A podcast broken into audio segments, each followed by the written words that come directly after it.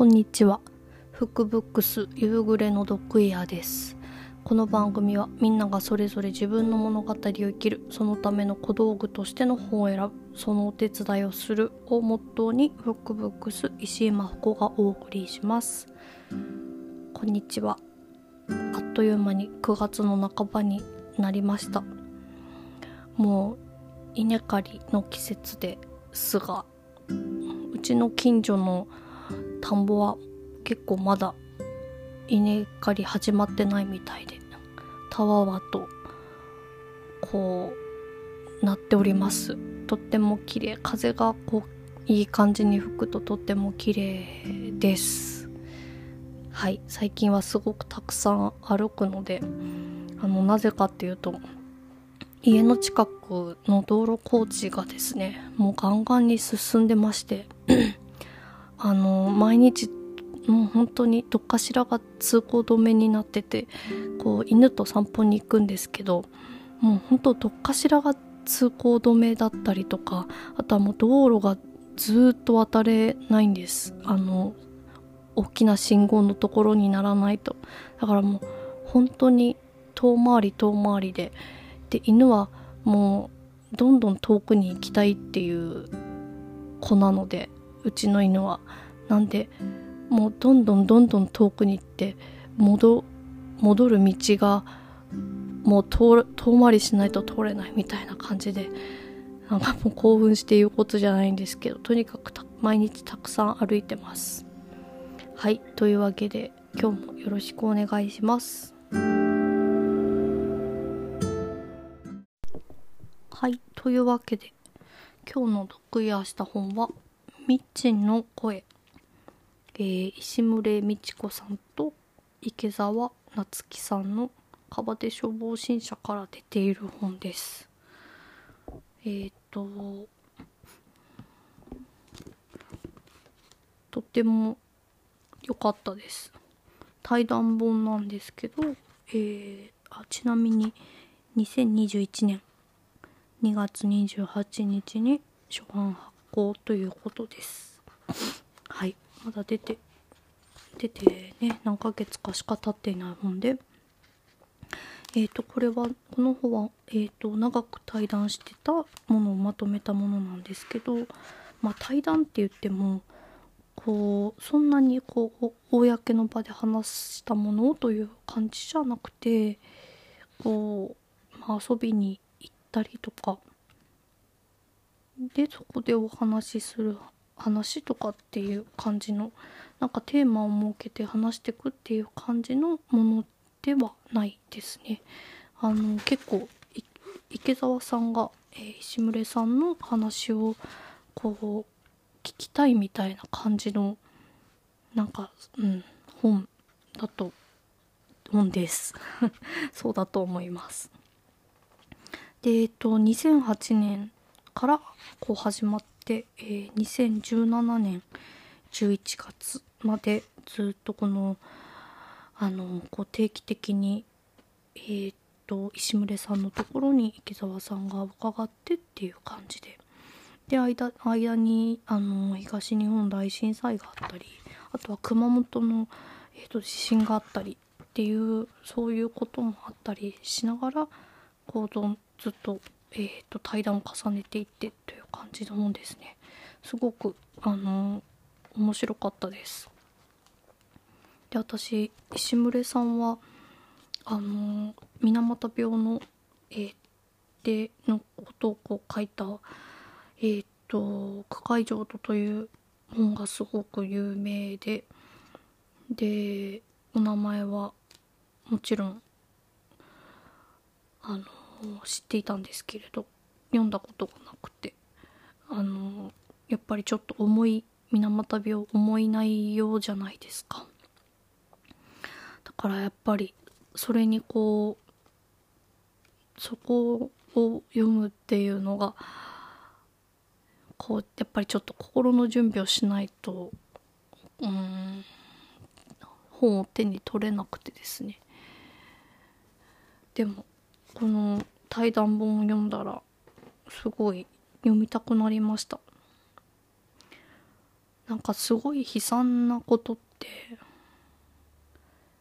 あの悲惨なことから目を背けるなっていうまあ考え方もあるんですけどうんタイミングがあると思います。やっぱり。何でもかんでも悲惨なものを見ればいいっていうものじゃないなとも思います。まあそんなわけで今回話すのはそんな話じゃなくてあのー、石村さんはすごくあの育った場所をえっ、ー、と天草でえっ、ー、とお生まれになったのかな。うん。とにかく天草にもそのルーツがあってですね。なんか天草弁のこととかまあお話ししてて。それでその辺りのこの風習だったりとかおじいさんおばあさんがどんなだったかっていう話もしたりしててそれもすごく面白いんですけどえっ、とそんなわけでちょっとそこからその昔の人たちのえっ、ー、とそのやり取りみたいなののお話をしたいと思います。えっ、とですね95ページでえっとちょっと読みますね。うんとえっと池澤さんからなんですけれどそういえば書物をたくさん持っていらしたおじさまの話がありましたね。周りから書物神様と呼ばれていたと。で石牟礼さん。はい書物神様と言われてました。菩提神もそうだけれどそういう小さい神様がたくさんいたんですね。はい。あの言い方はいいなと思いましてね。わからないことは神様にしてしまう。難しそうな解釈をしなきゃいけなくなるともう神様にしてしまう。踊り神様と言われる人もおりましたし歌神様と言われる人もおりましたし。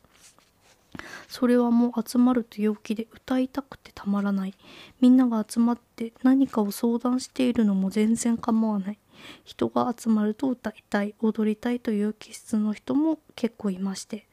この人は踊り神様じゃけしょうがないと。しょうがないがつくわけですね。はい。何か大事な相談をしているのに歌い出すおばあちゃんたちがいて。踊り出すおばあちゃんたおばあちゃんがいて。いつも踊る構えいつ踊ろうかという構えでおられる。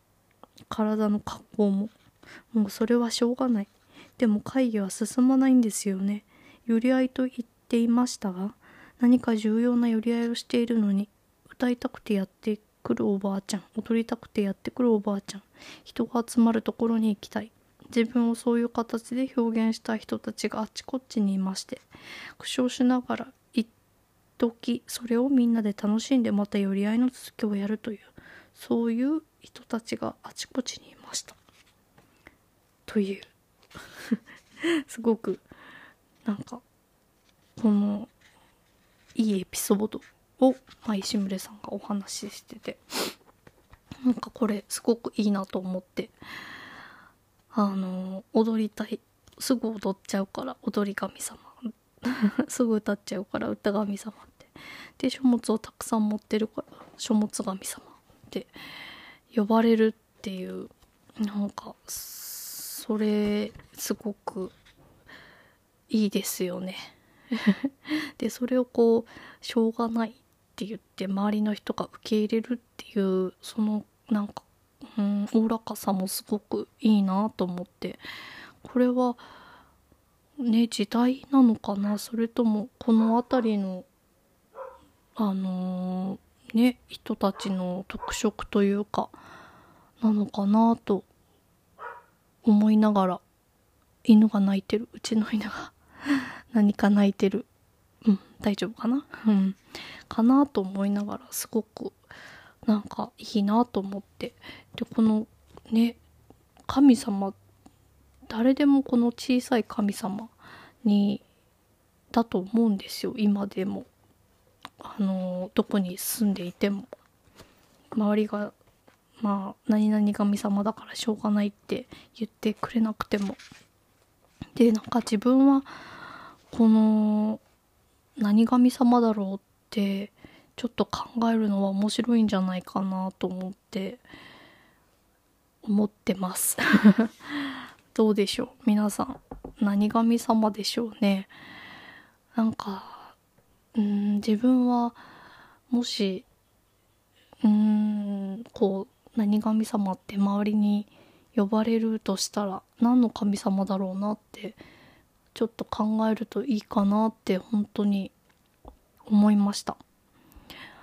うん、私は私も結構書物を持ってるけど書物神様と呼ばれるほどは持っていない気がするって思いながらこのエピソードを読んだんですけれど。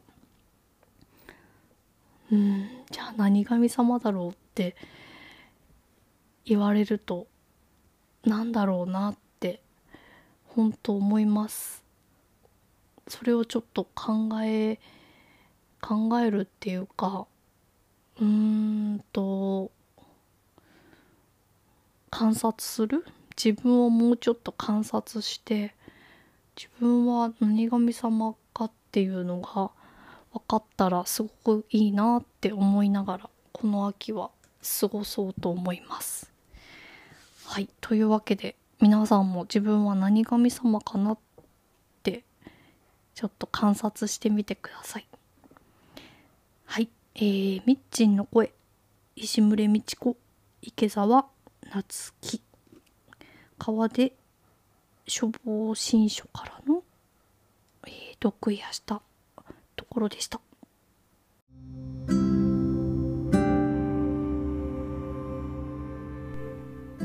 はい、今日もありがとうございました。なんだか残暑らしい残暑もなく、あっという間に秋が来てしまいまして、しまった感がすごくあります。